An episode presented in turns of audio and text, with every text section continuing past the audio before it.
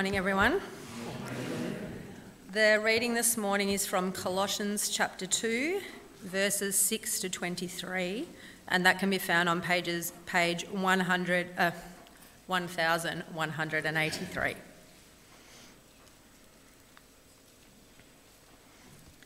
So then, just as you received Christ Jesus as Lord, continue to live your lives in him, rooted and built up in him strengthened in the faith as you were taught, and overflowing with thankfulness. See to it that no one takes you captive through hollow and deceptive philosophy, which depends on human tradition and the elemental spiritual forces of this world rather than on Christ. For in Christ all the fullness of the deity lives in bodily form, and in Christ you have been brought to fullness. He is the head over every power and authority. In him you were also circumcised with a circumcision not performed by human hands. Your whole self, ruled by the flesh, was put off when you were circumcised by Christ, having been buried with him in baptism, in which you were also raised with him through your faith in the working of God, who raised him from the dead. When you were dead in your sins and in the uncircumcision of your flesh, God made you alive with Christ. He forgave us all our sins, having cancelled the charge of our legal indebtedness, which stood against us and condemned us. He has taken it away, nailing it to the cross. And having disarmed the powers and authorities, he made a public spectacle of them, triumphing over them by the cross. Therefore, do not let anyone judge you by what you eat or drink, or with regard to a religious festival, a new moon celebration, or a Sabbath day. These are a shadow of the things that were to come. The reality, however, is found in Christ. Do not let anyone who delights in false humility and the worship of angels disqualify you. Such a person also goes into great detail about what they have seen they are puffed up with idle notions by their unspiritual mind. They have lost connection with the head, from whom the whole body, supported and held together by its ligaments and sinews, grows as God causes it to grow. Since you died with Christ to the elemental spiritual forces of this world, why, as though you still belong to the world, do you submit to its rules? Do not handle do not taste, do not touch. These rules, which have to do with things that are all destined to perish with use, are based on merely human commands and teachings.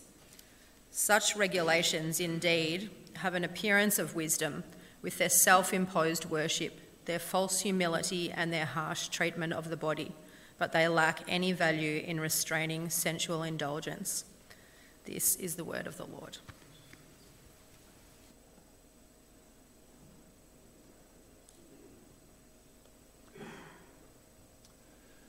Thanks, Karina. Well, good morning, everyone.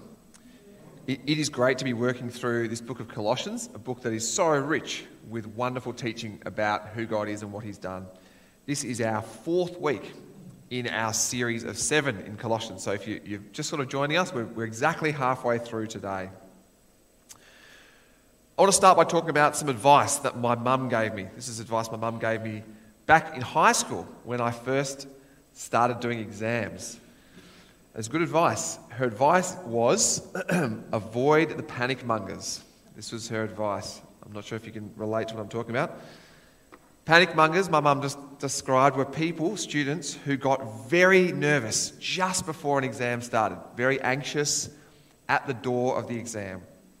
And maybe as a bit of a coping mechanism, they would say things that would also make other people very anxious. Things like, I'm not prepared. I'm not prepared for this exam. I didn't even get to go through the last chapter. It's going to be on there. I know it's going to be on there. Oh, you probably didn't get to do it either. Honestly, I think I'm probably going to fail. Oh dear. Have you, you haven't prepared properly either. My mum's advice was trust your preparation, avoid the panic mongers, mostly because they're almost definitely wrong, but also because there's nothing more you could have done. You've done your prep, that's enough. I raise this because I wonder if there's also panic mongering when it comes to our faith sometimes. Sometimes people will raise things and you might hear them and think, was I supposed to know that? Or was I supposed to be doing that? Is that something that's really important and I'm not across it? I don't have it. Does this mean I'm a deficient Christian or something? Am I missing something? Am I missing something? Now, if you think it's bad as a church member, as a church attender, it's, it's even worse as a pastor, that feeling. When someone raises something, uh, something of faith, and I think, oh, I've never heard of that before. I, I probably should have been across that. And we can panic, can't we? We can panic depending on what it is. Let me say, this is not a new problem. Back in Paul's time, there was also panic mongering with faith. Certain people would suggest to the Christians, What, you don't know that? Or you're not doing that? Or you haven't had that experience? And they would make people wonder, Am I incomplete? Am I missing something crucial that I should have had? Today's passage is a wonderful reminder for people then and for now not to panic. Not to panic because if you have Jesus, you're not missing anything. If you have Jesus, you're not missing anything. Today's reading is where Paul gets the sharpest focus on the exact occasion of the letter. Why has he actually decided to dictate this letter? He was writing to the Colossians significantly because he'd heard of a bundle of false teaching. False teaching that was taking hold in the region where Colossae was situated. And he wanted to respond to it really clearly so that the Christians there didn't get confused by it. Colossae was a good, solid church. It had faith and hope and love. We saw that in chapter 1. So, Paul's big desire is not for them to pick up something they've, they've really missed. No, his desire is for them just to grow in knowledge and wisdom, to mature, and particularly to grow in knowledge of the truth that Jesus is all they need. Jesus is all they need. So that they wouldn't get confused by this false teaching that was going around the region. In our last reading, actually, that Jeff covered last week, this is his clearest summary of this goal. Sorry, no, I covered this last week. This is the clearest summary of the goal. My goal is that they may be encouraged in heart and united in love, so that they may have the full riches of complete understanding in order that they may know the mystery of God, namely Christ, in whom are hidden all the treasures of wisdom and knowledge. I tell you this. Why is he telling them this? I tell you this so that no one may deceive you by fine sounding arguments. I hope this is really clear. He wanted the Colossians to have complete, rich, deep understanding about Jesus Christ so no one could deceive them by any other arguments.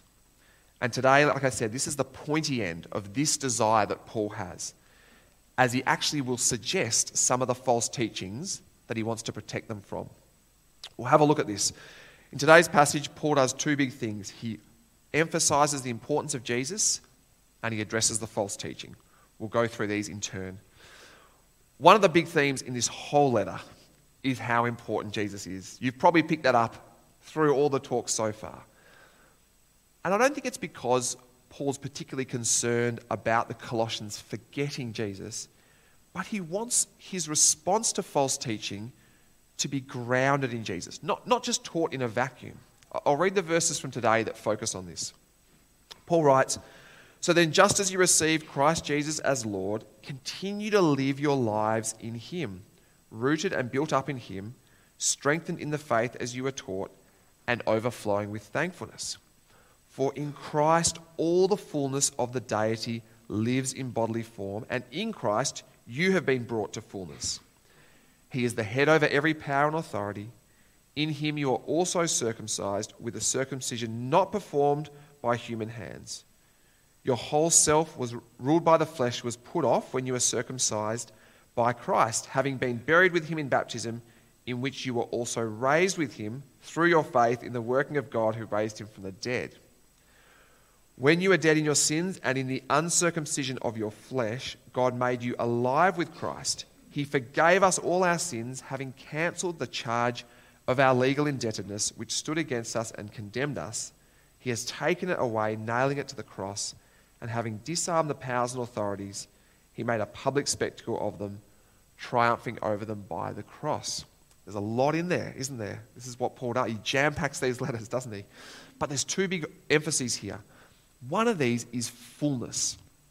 Fullness or completion. He writes, In Christ, all the fullness of the deity lives in bodily form, and in Christ you've been brought to fullness.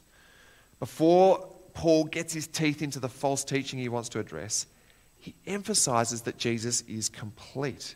The fullness, the completeness of God dwells in Jesus, and that believers have also been brought to fullness. If the spiritual panic mongers of the Colossian region were suggesting that they're lacking something, Paul says, No, you're not lacking anything.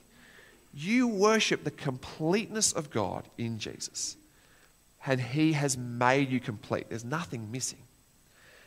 His other big emphasis here is on dominion the dominion of Jesus over other powers. He says, He is the head over every power and authority, and having disarmed the powers and authorities, He made a public spectacle of them, triumphing over them by the cross.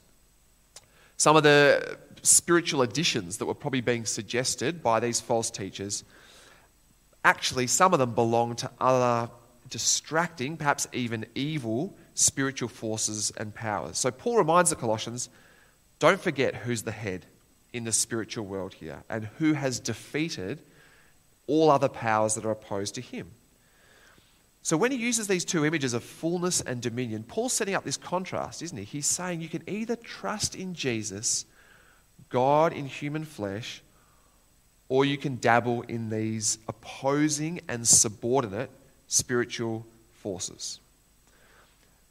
Maybe a modern equivalent would be if someone approached you or someone approached me and said, Look, Paul, I know you trust in Jesus. That's great. I'm into spiritual things too. I'm just a bit concerned, Paul, that you're not really hearing voices from the grave. It's important to listen to spirits from the dead. Doesn't mean you need to stop trusting Jesus, Paul.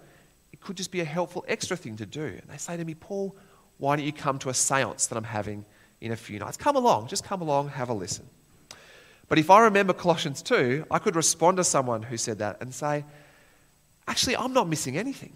I'm not missing a thing. Jesus is the fullness of God in bodily form, and He's brought me to fullness, to completeness in my faith. Nothing's missing. And also, Jesus has dominion, Jesus has power over any dark spiritual powers out there, including the powers you're interested in. They're just the kind of things that oppose Jesus, that he defeated on the cross. I'm not particularly interested in spending time with the defeated enemies of my king. It's helpful, isn't it? Jesus gives fullness and he has dominion, dominion and power. And right in the middle of these two things, Paul gives this incredible reminder of all the things Jesus has done for the Christians. I won't read it out, but he, he just unpacks so many ways that what Jesus has done for us on the cross and rise to new life gives us wonderful blessings. There's image upon image of the riches of Jesus' work for us. He says Jesus' death, it's like a circumcision, not, not a human one, but a cutting off of your old self, of your old identity, your sinful identity. When you came to faith in Jesus and were baptized, he says it's like you went into that tomb with Jesus. You were dying and then rising again in God's power to new life. He, your journey to Jesus, he says, it's like that. It's as powerful as one who is dead becoming alive. You are dead in your sins. Now you've come to new life. And that charge against you, he says, that guilty charge that we all have against us, the debt that we could not pay, that verdict that condemned us all, he says that's been cancelled. That's been wiped out, wiped clean when Jesus died on the cross. By the end of verse 14, by the time you're halfway through our reading, Paul's goal is that his readers have complete assurance in their faith. Jesus is God in human flesh. He's sufficient, He's complete. Jesus has done for us everything we need through His death and rise into life. There's nothing more that we need. Paul's very clear if you have Jesus, you're not missing anything. I wonder how we go having that kind of assurance, that deep assurance that Paul has here. That if we have Jesus, we're not missing anything. Or if sometimes, just sometimes, we wonder if we're missing something, if our faith is insufficient. Maybe something other people know or do or experience that we don't. Let me really encourage you with this first half of the section that if you do have Jesus, if you have trust in Jesus, you're not missing anything. And in the next section, Paul's going to consider some of the specific things the Colossians might have been hearing that they were missing. And I think these fall into three rough categories, which I think are the same today as well. So we'll go through these one by one. The first thing that they might have been circulating is that the Colossian Christians were missing some crucial theology or knowledge. Paul writes, See to it that no one takes you captive through hollow and deceptive philosophy, which depends on human tradition and the elemental spiritual forces of this world rather than on Christ. Paul uses a pretty strange sort of Greek word here, which is translated elemental spiritual forces. The word is stoicheia, if you're interested. Uh, it's hard to know exactly what he's referring to, but it's probably a broad term referring to any non Christian spirituality generally. And as he digs into the examples, you see there's a combination of Jewish rule keeping, but also some pagan, uh, ascetic religious elements too. But his point's very clear, isn't it? Don't be taken captive by empty spiritual philosophy.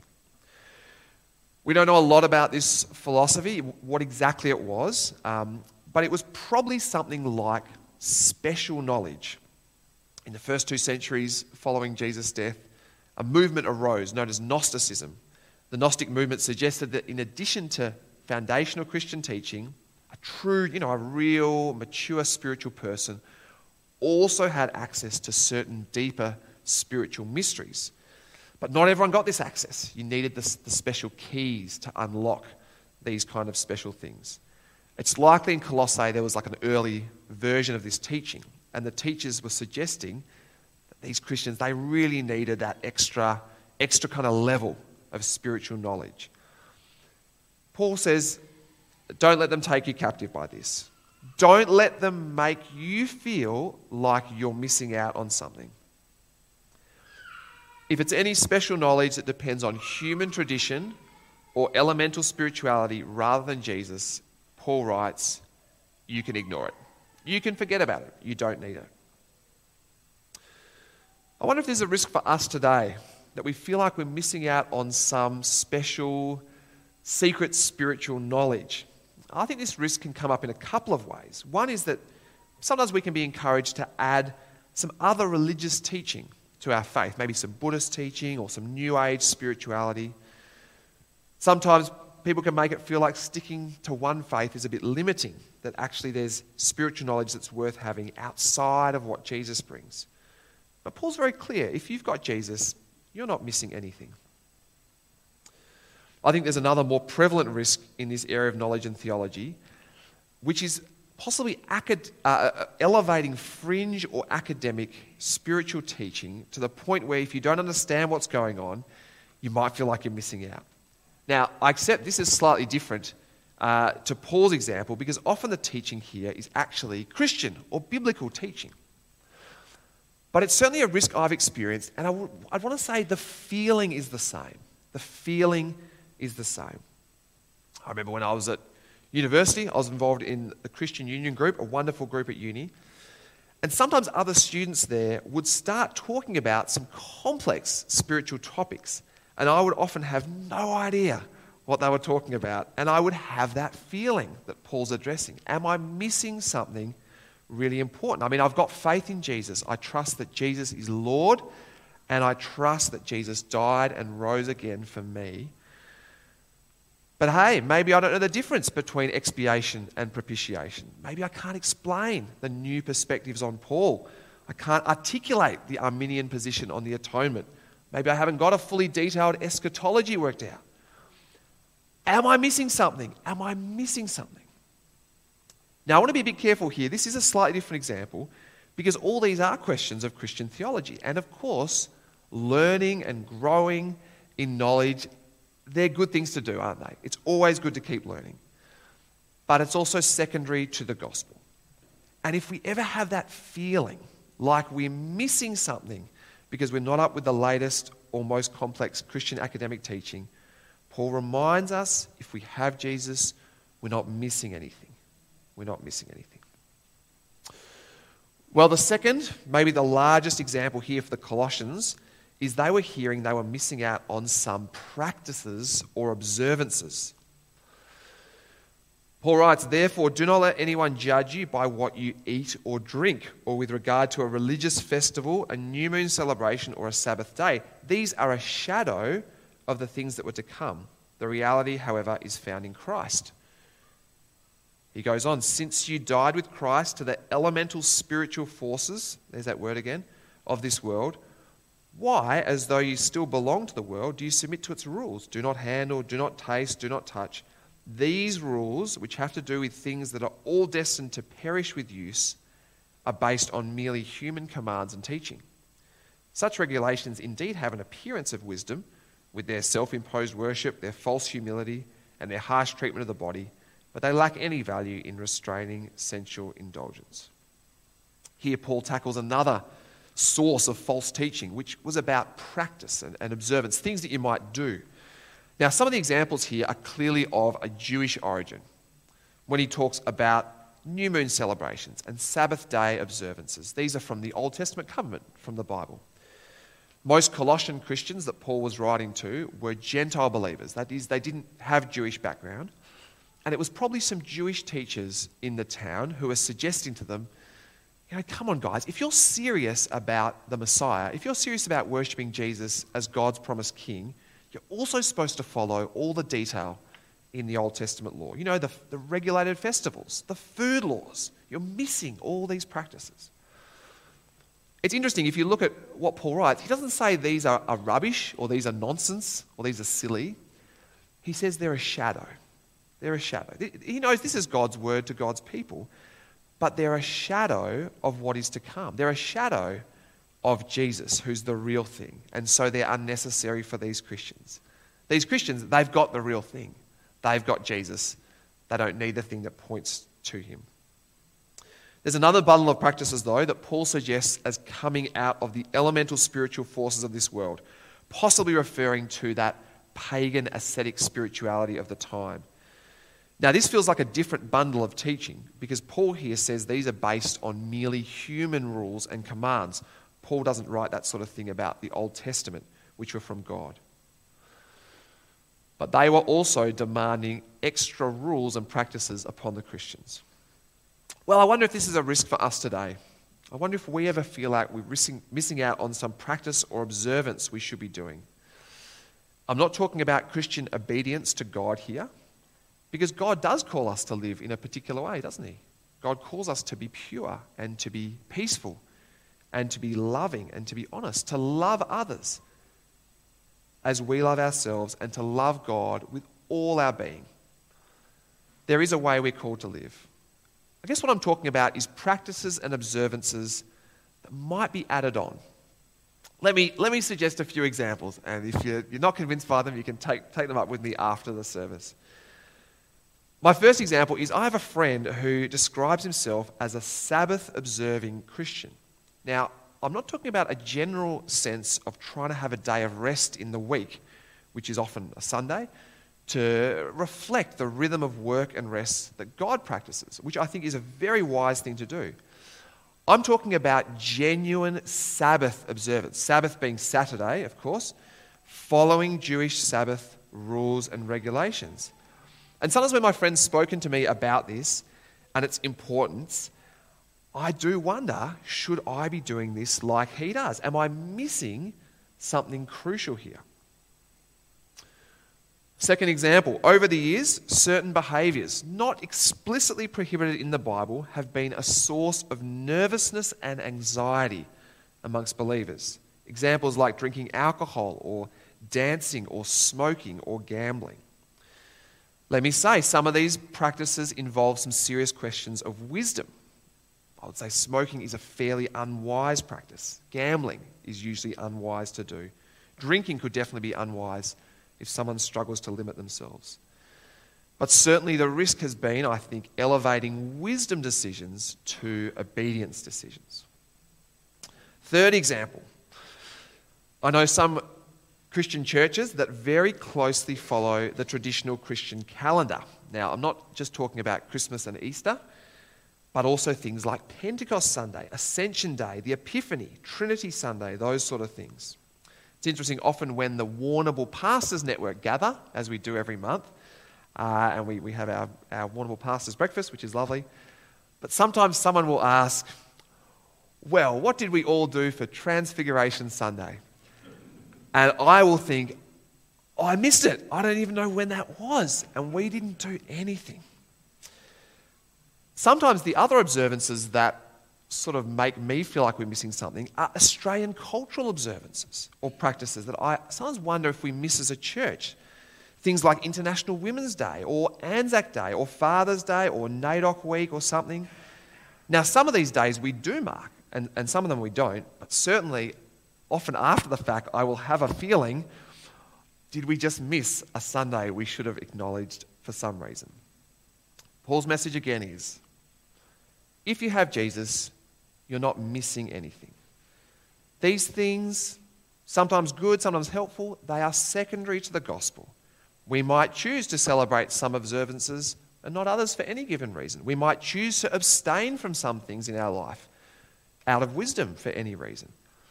But we're not actually missing out on anything if we do or don't. Paul's message is clear. If we have Jesus, we're not missing anything. All right, the third and final focus of false teaching here is about experience. Paul writes Do not let anyone who delights in false humility and the worship of angels disqualify you.